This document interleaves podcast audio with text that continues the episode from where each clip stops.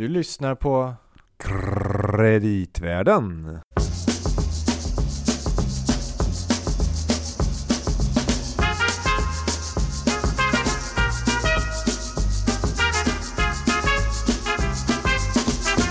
Det byggs för högvarv, Louis. Byggs för högtryck. Högtryck, som de brukar säga på SMHI. Just Ja. det. Apropå Mm. vad vi pratade om förra gången.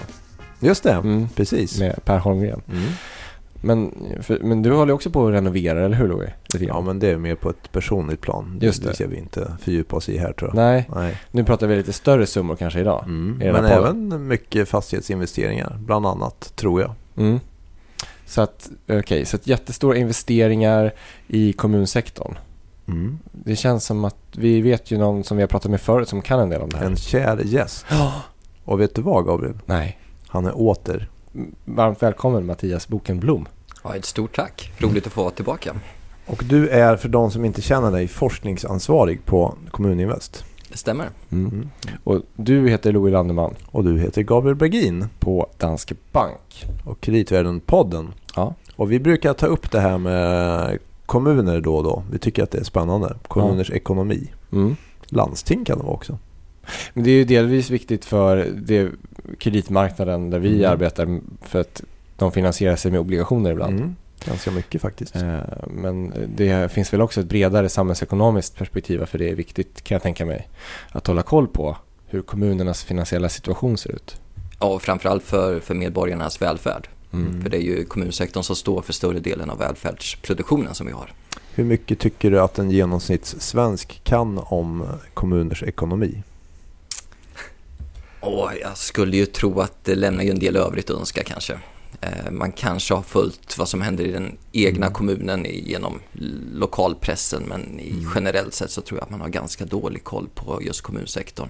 Jämförelse med staten till exempel. Ja. Det har väl kommit upp lite i den nationella debatten i och med det här eh, eh, regeringstrubblet så att säga. Och den här extra övergångsbudgeten som man har pratat om och att det då kanske inte blir de investeringar i kommunerna som man hade Mm. velat göra, har ju en del som har sagt. Är det här ett stort problem för... Jag tror att, att ovisshet är ju alltid en, ett, ett problem när det gäller planeringen, inte minst för, för kommunerna. Och är det då så att statsbidragen inte kommer räknas upp i den takt som man har tänkt sig så, så måste man ju börja skruva på det lokala planet. Och då, då kan det ju vara investeringar som man väljer att skjuta på eller man kanske tittar på andra intäktshöjande åtgärder som att höja skatten till exempel. Mm. Men då tänker vi så här, för att det är väl, du- håller väl med om att det vore bra om fler lärde sig lite mer om kommuners ekonomi? Jag tror alltid att det är bra med initierade medborgare. Ja. Mm. För då kan vi ju tipsa om er eminenta rapport som heter Den kommunala låneskulden. heter den ju. 2018 är den senaste, men det, är ju- det är en årlig rapport.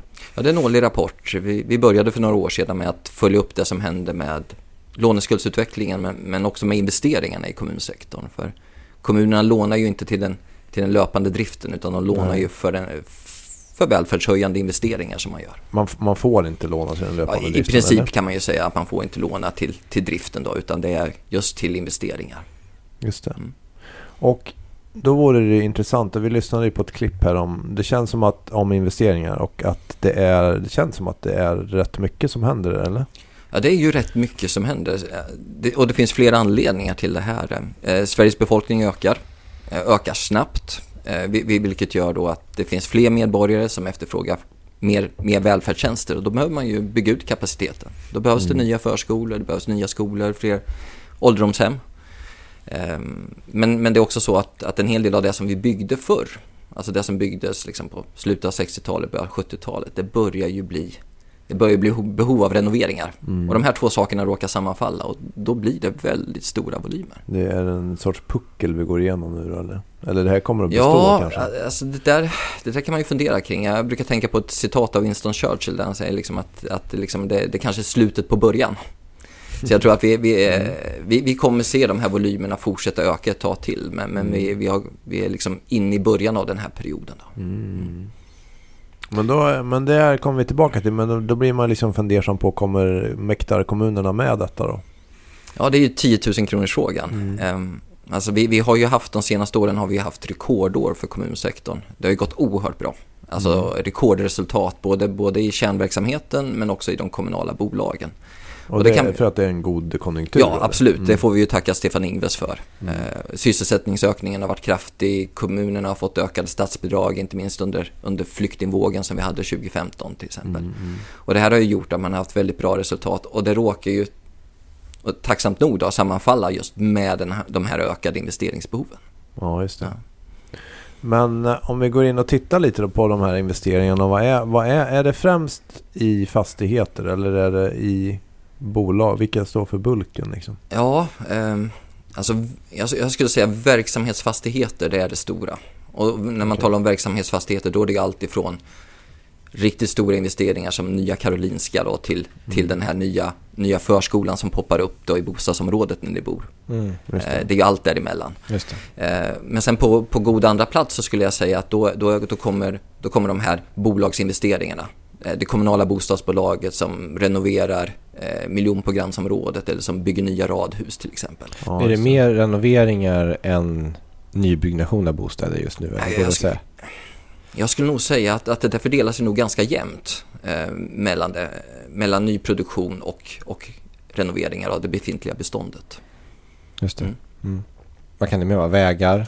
Ja, infrastruktur. Då pratar man gatunätet. Mm. Eh, ni, ni, kanske märker mm. ibland när ni ska ta er till jobbet då att det, grävs lite varstans. Mm. Eh, det, det, är både liksom trafiken som behöver, liksom, man behöver kanske bredda en väg någonstans eller liknande. Men det kan också vara sådana här ganska stora och besvärliga projekt som till exempel här i Stockholmstrakten då, då man bygger eh, tunnelbana ut till Nacka till exempel eller man bygger om Slussen. Det är ju ja, jättestora infrastrukturprojekt. Ja. Men för att ni hade någon, ni, i rapporten så kan man se någon split på hur det såg ut förra året och då står det att fastigheter var typ en tredjedel mm. kanske. Men sen om ni spesat bostäder separat då är det ytterligare en fjärdedel. Ja, nästan. precis så. Så säg 60% eh, fastigheter om man slår in verksamhetsfastigheter och bostäder tillsammans. Det jag reagerar lite grann på, men det kan, jag vet inte, kanske inte är så konstigt, men då har ni sin klassad infrastruktur är 20% energi 10 och sen vatten och avlopp bara 9. För jag tänkte så här, den där vatten och avlopp till exempel känns ju som att den kanske kan öka jättemycket på ja, sikt. Det kan det nog göra. Um, Svenskt Vatten har ju gjort gjort en del långtidsprognoser på det här. Och mm. det, det, är nog så att under ganska lång tid så har vi underinvesterat mm. i vatten och avlopp. Man kanske det, inte ofta betalar så mycket för sitt vatten heller. Så det, finns ingen... det, är ju, det är ju en fråga där. Är det, är det så att, man har, att vi har satt att vi har satt vattentaxorna lite för lågt helt mm, enkelt. Ja, eh, och sen, sen, finns det också en lagstiftning som, som kanske har gjort det svårt att kapitalisera de här bolagen som man skulle ha behövt göra för att kunna mm. möta de här investeringarna. Och så har det blivit liksom en ond cirkel och så har vi byggt upp en slags underhållsskuld i mm, vatten och avloppsnätet. Vilket Men... är lite problematiskt för, för, för det, det, här med vatten det, det tar vi ju som en självklarhet. Mm. Eh, ja, att det alltid ska finnas, ska alltid finnas rent vatten i kranen. Mm. Och gör det inte det då är det ju på gräns till katastrof. Men i sådana här frågor kan det också bli, jag hörde i somras, liksom, att en kommun måste köpa in sig på en annan kommuns nät, eller för att få tillgång till vatten till exempel och så vidare. Att mm. man kan få betala till varann och så vidare. Och ja, kan... absolut. Um, det, det, här, det här är ju också en, stor fråga. Det handlar ju inte bara om de rören som ligger i marken och som Nej. ska byggas ut utan det handlar ju också om den strategiska vattenförsörjningen. Just, ja, exakt. Alltså, det var det jag menade. Ja, Precis, ja. Och, och, det, då, då börjar det kosta riktigt mycket. Mm. Eh, vi, vi har ett regionalt projekt i våra trakter i Örebro där man ska ta vatten ifrån Vättern och så går länets kommuner ihop. Och det är ju en, det är en investering på, på 3 miljarder kronor Oj. som ska göras under några, några år här framöver. Och det är klart att det kommer ju påverka tax, taxorna. Mm. Det, så är det ju. Och även här i Stockholm så har ni ju ett stort projekt då med, som jag tror är 10 miljarder kronors klassen. Då. Mm. Men hur innebär det här liksom att om, för att om du ska renovera vattennätet till exempel eller annan infrastruktur eh, befolkningstäthet gör det att det blir mycket billigare för stora storstäderna än för mindre kommuner där ja. de har större avstånd. Liksom. Ja, men, men så, så är det definitivt. Och, och, om vi kan tycka att, att kommunalskatten varierar lite mycket. Mm. Det, det förs ju en sån diskussion, mm. liksom, att, mm. att är, det rättvist att det ska kunna skilja 5-6 kronor i kommunalskatt till ja. exempel mellan Stockholms kommun och en kommun i Norrlands inland. Då är det ju ingenting emot vad vattentaxorna kan variera. Det, mm. det är som du säger Gabriel, tättbyggda kommuner naturligtvis har en stor driftsfördel i det hela då medan mm. kommuner där det är långt mellan hushållen då, det, där, där är kostnaden betydligt högre. Å andra sidan är kanske byggkostnaden i Stockholm högre om man ska renovera fastigheter. Jag vet inte. Ja, å andra sidan så har man inte råd att bygga på vissa håll i landet för man har sådana avskrivnings man har sån avskrivningsproblematik då, så att det blir, det blir helt enkelt för dyrt. Mm. Ja, det är ja. faktiskt en intressant problematik. Men jag tänkte, när man gör de här investeringarna och så lånar man till det. Sen om vi säger att man bygger någon ny skola eller vad det nu är. Sen så ska ju det här driftas också. Mm. Uh, blir det, ser ni någon trend att liksom, um, det leder till ökade driftkostnader för kommunerna? Eller hur funkar det? För mm. då måste man ju i alla fall höja skatten kanske. Ja, ja alltså de, de investeringar som görs i kärnverksamheten, mm. eh, vård, skola, omsorg, de, de, är ju till sin natur kostnadsdrivande. Alltså man får mm. fler kvadratmeter som ska underhållas, ja. det blir större avskrivningskostnader. Och det här är ju en det här skulle jag säga är den stora utmaningen. Den stora utmaningen är inte finansieringen. Man, man klarar av att finansiera de här med, med skattemedel mm. till väldigt stor utsträckning. Mm. Men, men att kunna klara, klara, av att bära dem i driften framöver. Just det. Där, där, där, där kan det vi se att svårigheten. ja, det, det kommer bli en svårighet. För då, då riskerar man ju hamna i en sån här situation då där, där, där lokalkostnader mm. pressar ut till exempel personalkostnader. Just det. Och det är ju det är ett bekymmer i sig för vi har en jättebehov av nyrekrytering. Ja. ja av Just kompetent det. arbetskraft. Ja, Så här går det ju egentligen inte riktigt ihop då. För att om man har haft de gamla fastigheterna så har man kanske haft dem lite billigt så att säga. Ja, de, de är ju avskrivna många av dem. Helt. Precis, och då har man kunnat lägga mer pengar på driften och mm. nu helt plötsligt så blir det Ja, det blir en knivig situation. Det kan bli en knivig situation. Och nu har man ju räddats under ett par år där man har haft väldigt gott om pengar. Likviditeten har ju varit mm. urstark.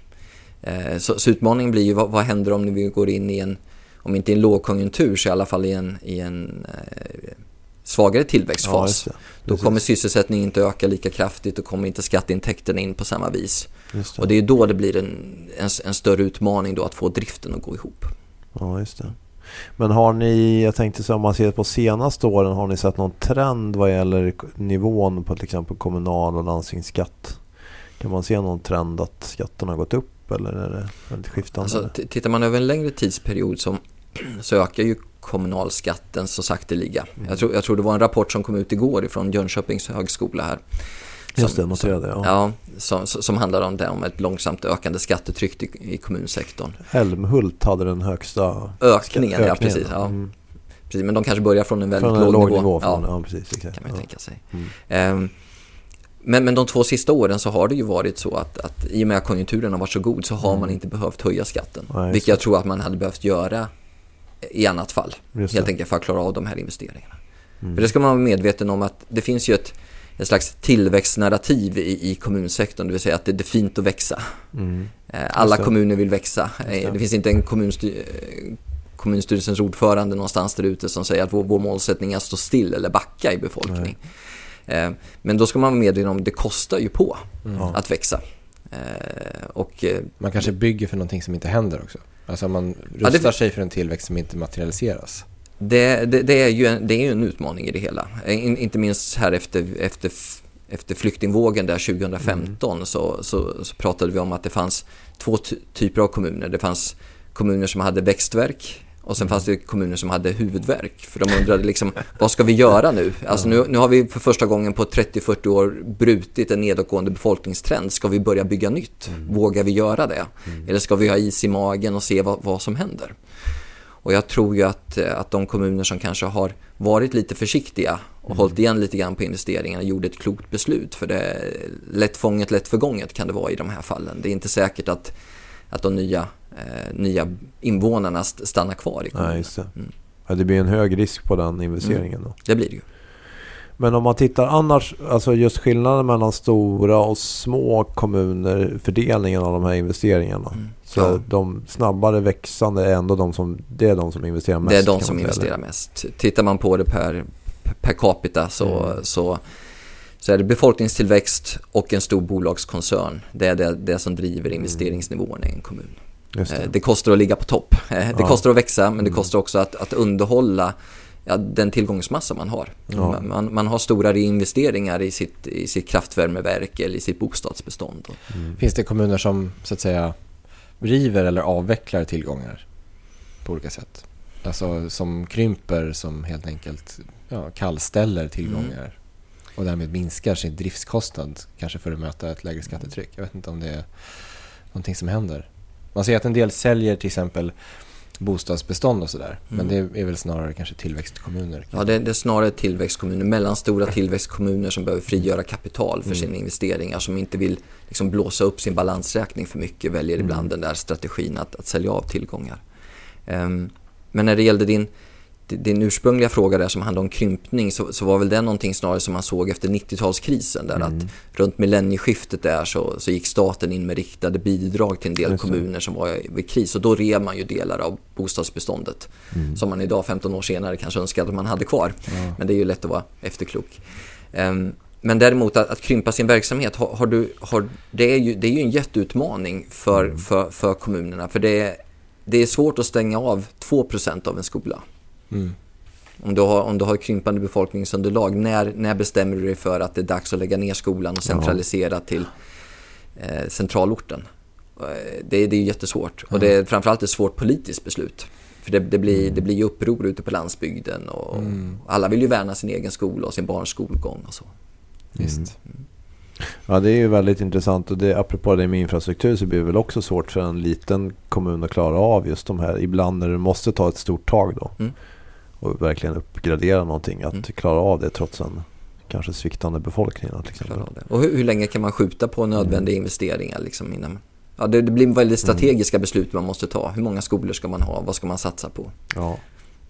Men eh, för att ni tittar ju även på investeringar per invånare och sådana saker och då kan man väl dela upp det i antingen totalinvesteringar men då är det ju alltid Stockholm, Göteborg och Malmö som kommer i topp. Men om man kan titta på det per invånare då blir det lite, för ni hade någon 10 topplista per invånare där. Mm. Och då såg jag, då kom det en liten annan lista. Då var det Kungälv, Skellefteå, Gällivare, Härjedalen, Boden. Mm. Topp 5. Så är det.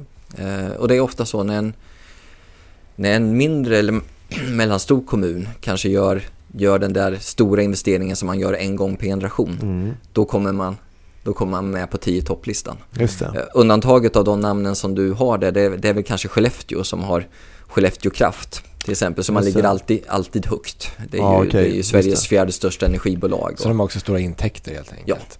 För det ska ju sägas att när ni tittar på kommunen så tänker ni som en koncern att ni alltid konsoliderar in bolagen i Ja. det hela för att annars blir det konstigt om man inte gör det. ja, och det har också lite grann med vår affärsidé eh, att göra. Ja. Att, att, att vår utlåning landar ju många gånger då ute hos bolagen. Det. Alltså den kanske hamnar hos en kommunal internbank men sen lånar man vidare de pengarna då ut till bolagen. Så det, det, Just det är det. naturligt för oss att ha ett bolagsperspektiv i vår analys. Eh, Kiruna är inte med på den här listan. Gällivare är också stadsomvandlingen, Jo, precis. noterade jag. Jo, jag såg det också. Men eh, Ja, fr- frå frågan är, det där går ju lite stötvis. Det beror ju Ja. lite grann på Vilket när, vilket, 2017 vilket kalenderår som, som, som investeringarna landar på. Men det är Just klart det. att Kiruna och Gällivare är ju lite specialfall här då, i och Mm. med att de, de flyttar sina städer. Det finns precis. speciellt poddavsnitt om det Gabriel. Det gör det. Mm. Mm. Det kan man lyssna på. Mm. tycker jag. Ja, men då det har vi pratat lite om investeringar. Men då kommer man ju kanske över då till det här med låneskulden Mm. som vi tycker är väldigt intressant. Och kan man säga så att den trendar uppåt? Ja, för tillfället i ganska måttlig takt. Mm. Men ja. Mm. Eh, Måttligt med tanke på de höga investeringarna menar jag. Ja, eh, exakt. Man, man man skulle kunna tänka sig att när, investeringsvolymerna ökar så kraftigt som de gör så borde låneskulden öka mer än vad den har gjort de två sista åren. Ni, ni trodde att den skulle öka ännu mer än vad den har gjort Ja, i era vi- vi- prognoser, är det så? Så, så Mm. är det. Vi, vi trodde nog att man skulle ha en tillväxttakt på, på 6-7% per år och istället så har vi hamnat runt 4. Okej, ja. Men då skulle jag säga att det, det, det är ett par procentenheter där som går att tillskriva konjunkturen och, och även en del försäljningar som du pratade om förut Gabriel. Mm. Att, att eh, man, har, man har haft väldigt god likviditet. Så den kommunala sektorns liksom, låneskuld som i förhållande till BNP är konstant, relativt konstant. Relativt konstant. Det, här är ju lite fascinerande. Om, om, om man gör så, man tänker sig man tar en graf och så tar du och, och, och visar utvecklingen för, för den privata skuldsättningen, hushåll, företag. Mm. Du, du, du har med staten och du har med kommunsektorn. Då är ju kommunsektorns eh, tidslinje, det, det ser ut som en, som en flatline längst ner. Mm. Det, lägst nivå och det är knappt någon rörelse alls. Och det är ju först när du zoomar in som du kan säga, ja men det- okej, det, har- det har trots allt hänt lite grann de sista åren då, men det är inte så dramatiskt i förhållande till, till hur det har gått i andra sektorer. Så det här är inga problem att ta hand om alltså? På relativ basis kan man vara mer orolig för hushållens skuldsättning än kommunernas kanske. Ja, jag, jag, tror ju inte att Stefan Ingves ligger och är sömnlös över kommunsektorns skuldsättning. Det, det, tror jag inte. Men, men det men absoluta det är, tal, man, då är det, nu är man över 600 miljarder. Det låter ju ändå ganska alltså, svindlande det, det, när man hör stor, siffran. Det blir ju mm. stora mm. belopp, men, men mm. det får man ju sätta i relation till någonting. Ja. Ja, man, man, kan inte bara ta det nominella rakt ut. Man måste, antingen får man ju sätta det i relation till BNP mm. eller, eller till, till eh, kommunsektorns intäkter. Mm. Och eh, så måste man också titta lite grann på vem är det som bär skulden. Just det. Eh, är, det är det kommunen som bär skulden eller är det de kommunala bolagen?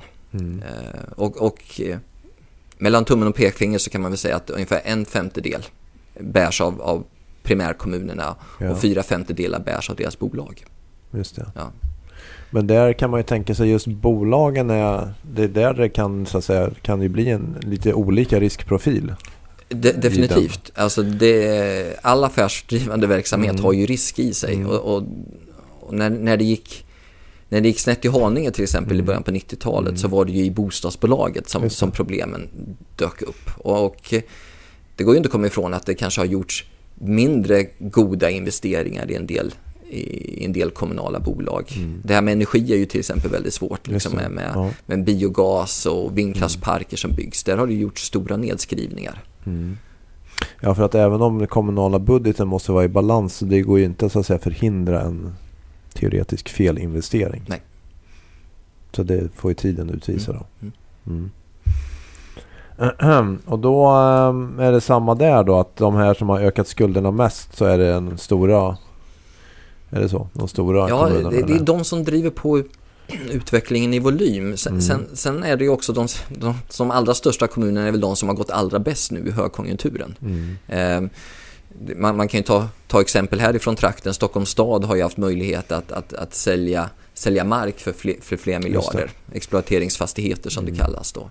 Och eh, det, det är klart att det har ju bidragit till ett väldigt positivt kassaflöde. Ja. Och då då har de större kommunerna de sista åren i alla fall, trots att det är de som driver investeringsutvecklingen, kanske inte behövt låna fullt lika mycket.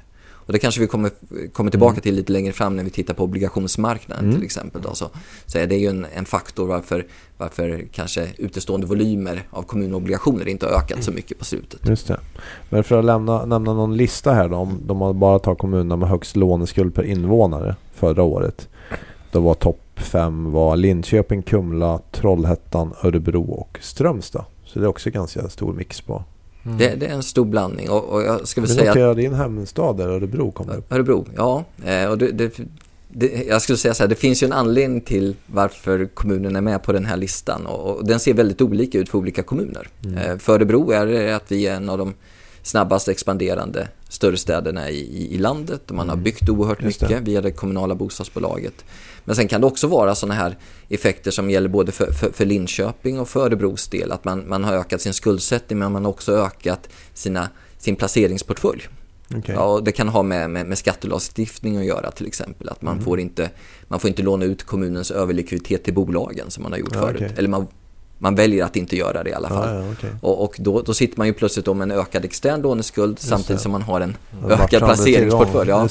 Mm. Eh, så, så, att, ja, det kan bli lite konstigt när man lyfter liksom. ut en siffra. Så. Ja, det här är ju bruttoskulden mm. precis. Mm. Och, det, och det, därför så kan det ju ibland vara bra, som vi, som vi försöker göra också, att lyfta fram tillgångssidan. För att ge en liten, mm. alltså att ge en lite mer nyanserad bild, att inte bara titta på skulden isolerat. För i Linköping har du Tekniska verken till exempel, kan jag tänka mig också drar upp det. Ja, Tekniska mm. verken är ju ett stort energibolag som de har, de har Stångåstaden mm, som är ett av Sveriges största allmännyttiga bostadsbolag med mm. stora övervärden till exempel. Mm. Och, och tittar man på de tillgångarna och jämför dem med skuldsättningen så, så, är det en helt annan bild som, som träder fram. Just det. Det ska vi göra strax.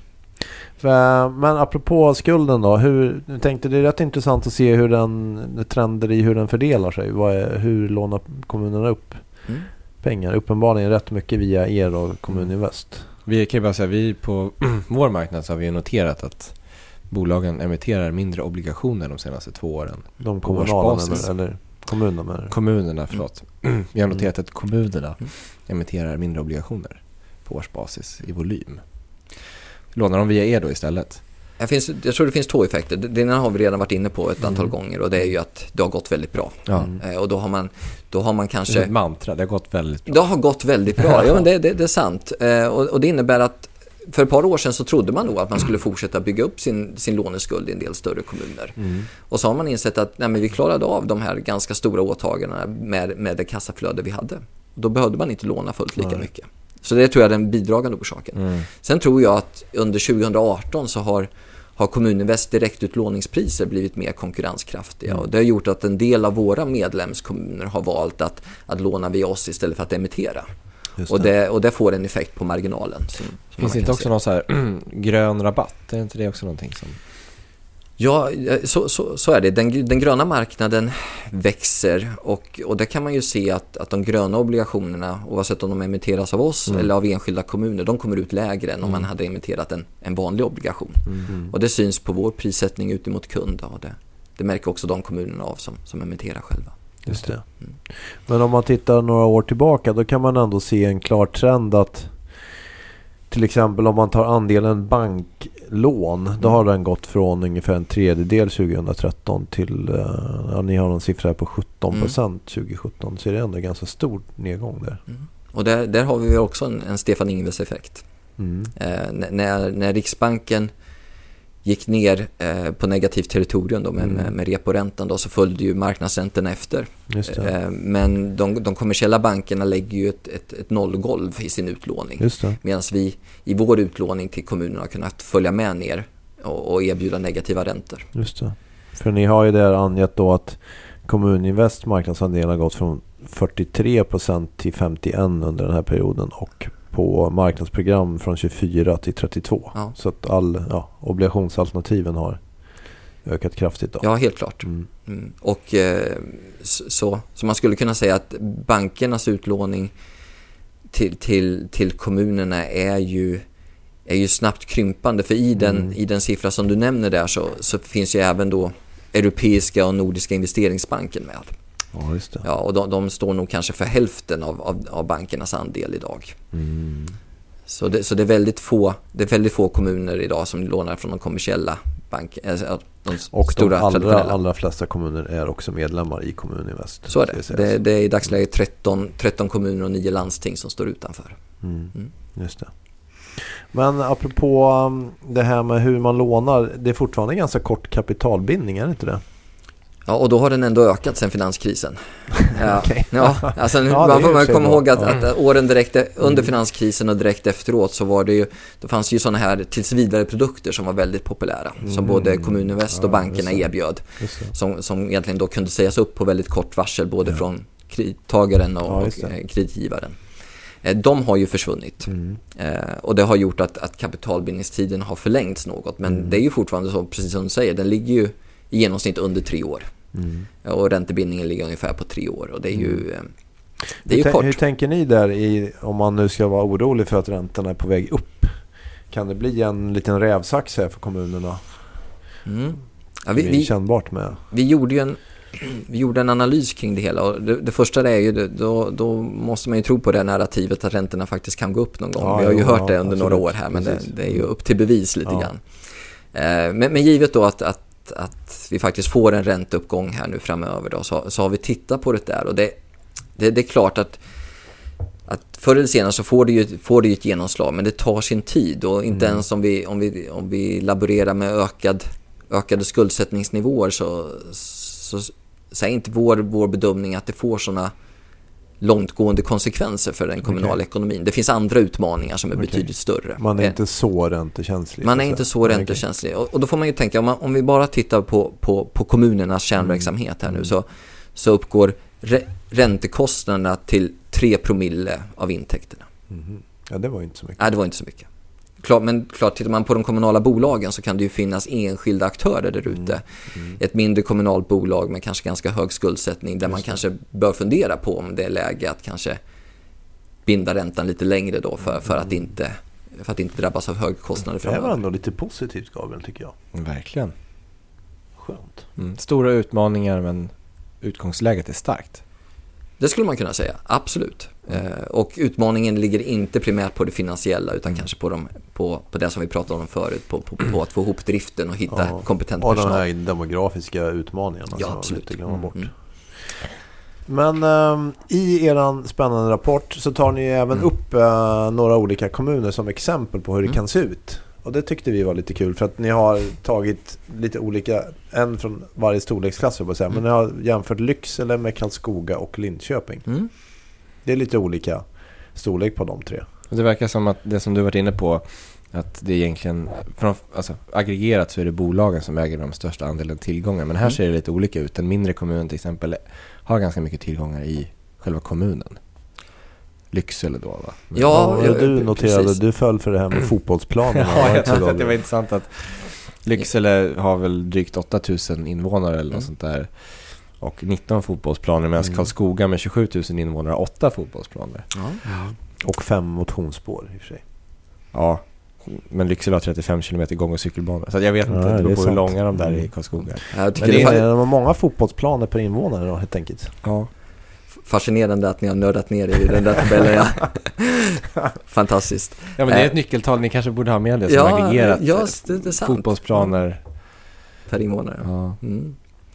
Eh, Ja, men det visar på att man kan välja ganska olika. Nu var det här ett konstigt exempel kanske. Men eh, Ursäkta. på alla nivåer så, så kan det bli väl med badhus och nu för grejer. Ja, just det. Och- Och sen får man väl ta att, att de flesta av de här tillgångarna som ni har nämnt där, det, det är väl svårt att sätta ett, ett, ett, ett marknadsvärde på Ja. det hela. Eh, hur, det är svårt att sälja ett, ett motionsspår. Alternativanvändningen. Ja. Mm. Det, det, det här innebär inte alltså att eftersom Karlskoga har så lågt antal fotbollsplaner på invånare så kommer de ha stora investeringskostnader på just fotbollsplanområdet kommande tio åren. Tveksamt Ja. till det. Det kan ju vara så att alla som vill spela fotboll i Karlskoga, de åker till Degerfors. Det är hög sannolikhet för det faktiskt. Ja.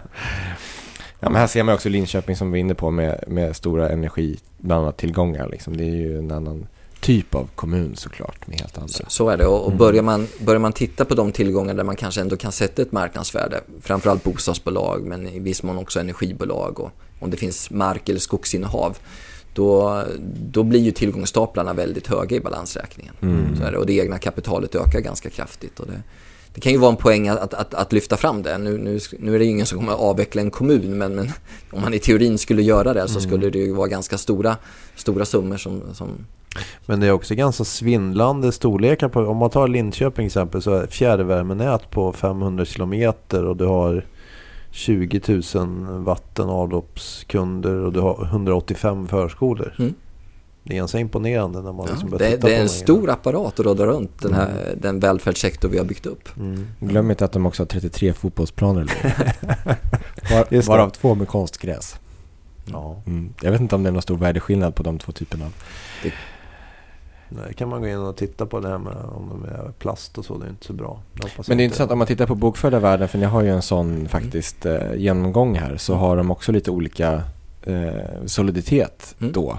Så att, jag menar Lycksele 18%, Karlskoga 10% och Linköping 31%. Eh, spelar det någon roll i praktiken här, om man är till exempel investerare i dessa kommuners lån?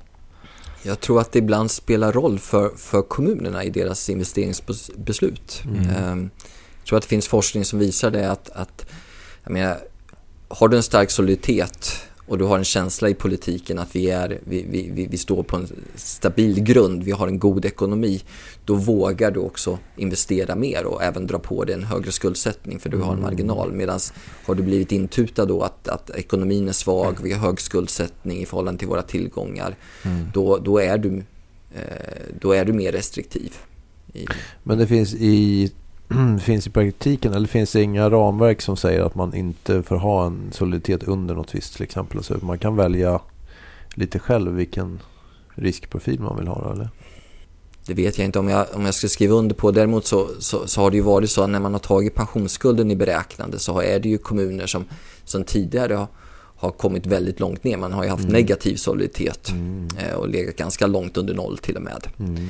Eh, här kan man väl se att de kommuner som brukar hamna där behöver ju göra åtgärder och, och när Mm. man väl genomför åtgärder så, har, så, så är ju erfarenheten att med hårt arbete och, och besparingar och man drar åt svångremmen då, så kan man ju komma till rätta med de här utmaningarna man har. Och det kan även komma, kan det komma som en yttre press att man ska åtgärda vissa saker om man inte har gjort det så att säga. Vi har ju inte riktigt, riktigt det ramverket i Sverige. Alltså i, an, i våra nordiska grannländer så skulle ju Finansdepartementet ibland kunna, kunna gripa in eller upprätta mm. svarta listor mm. och kräva åtgärdsprogram. Mm. Vi, har ju, vi har ju mer av ett, av ett ramverk som gör att, att frihet under ansvar och, ja. och, är det så att du, du har en skral ekonomi så, så ska du inom de här ramverken åtgärda det. Mm. Eh, och det och, och det, det, har ju, det har ju fungerat har väldigt fungerat. väl. Ja, alltså vi är ju mm. väldigt, både som, som medborgare och även som kommuner mm. så är vi ju väldigt laglydiga i det här landet. Mm. vi följer de regelverk som sätts upp. Mm. mm. Ja, men det låter ju ändå sammantaget som att det låter någorlunda okej. Okay, men det, det finns utmaningar framöver, det kan vi konstatera. Det, det gör det. Men, men utgångsläget är gott. Mm. Det är bra. Men det kan vara så att du får komma tillbaka en gång här. Så får vi det vore ju väldigt spännande att se nu vad, vad som händer med mm. konjunkturen framöver och hur det, hur det påverkar mm. kommunerna. Kommer man öka sin upplåning eller kommer man dra ner på sin ambitionsnivå? Mm. När räntorna är på 5-6 procent och vi har haft ett par kvartal av negativ tillväxt, då får vi se. Då, får vi se. då tror jag inte att kommunsektorns problem är det, är det vi oroar oss mest för. Men... Nej, det kan, det kan vara med annat då. Ja. Det ligger mycket i det. Men uh, ni är i alla fall baserade i Örebro. Mm. En kommun och stad som vi gillar. Mm. Och jag tänkte Gabriel, kan vi inte spela något om en, ska säga, en liten hyllningsvisa till det? Jag har ett tips. Det här är inte för att på något sätt, det här är inget statement. Alltså titeln på den här låten. Nej. Nej. Nej. Nej. Mer än att den handlar om Örebro. Och vi, det finns inte med också en liten en kom, kommunal investering. Ja, det tror jag kom till och med passande nog. Mm. Mm. En typisk tillgång i en kommun balansräkning. Mm. För den som kan lyckas hitta det och skicka in till brev.kreditvärlden.se eh, kan få ett trevligt svar. Precis. Mm. Mm. Tack så jättemycket Mattias. Ja, Stort tack, tack för alla trevliga svar vi har fått från dig. Mm. Precis. Vi hörs. gör vi. Hej hej. hej. Det är med delade känslor som jag lämnar Örebro. Staden som blev känd för sina feta skor som en gång i tiden var något unikt för hela Närkeslätten, typ som Gustavsvik är. För de som växer upp idag och lär sig simma i Sveriges största äventyrsbad. Kommer sakna att promenera vid slottet och få ta ett dopp på sommaren i Kvinnersta brottet. Vet ingen stad som är lika vacker och där det finns så tunga lokala akter som Organ Donor och Skuggan av Svampen. Millencolin, Nar, Kimmick och Truckfighters har svårt att förstå att denna tid är förbi och att det nu är omständigt att glida till Wii för att snacka skit och fördriva tid. Farväl, vi hörs och ses i nästa liv. Farväl Örebro, vi hörs och ses. Nu pappa jag iväg till min lägenhet. Har lämnat Almby för Malmaberg och det var knappast något jag hade räknat med. Farväl Örebro, vi hörs och ses. Nu pappa jag iväg till min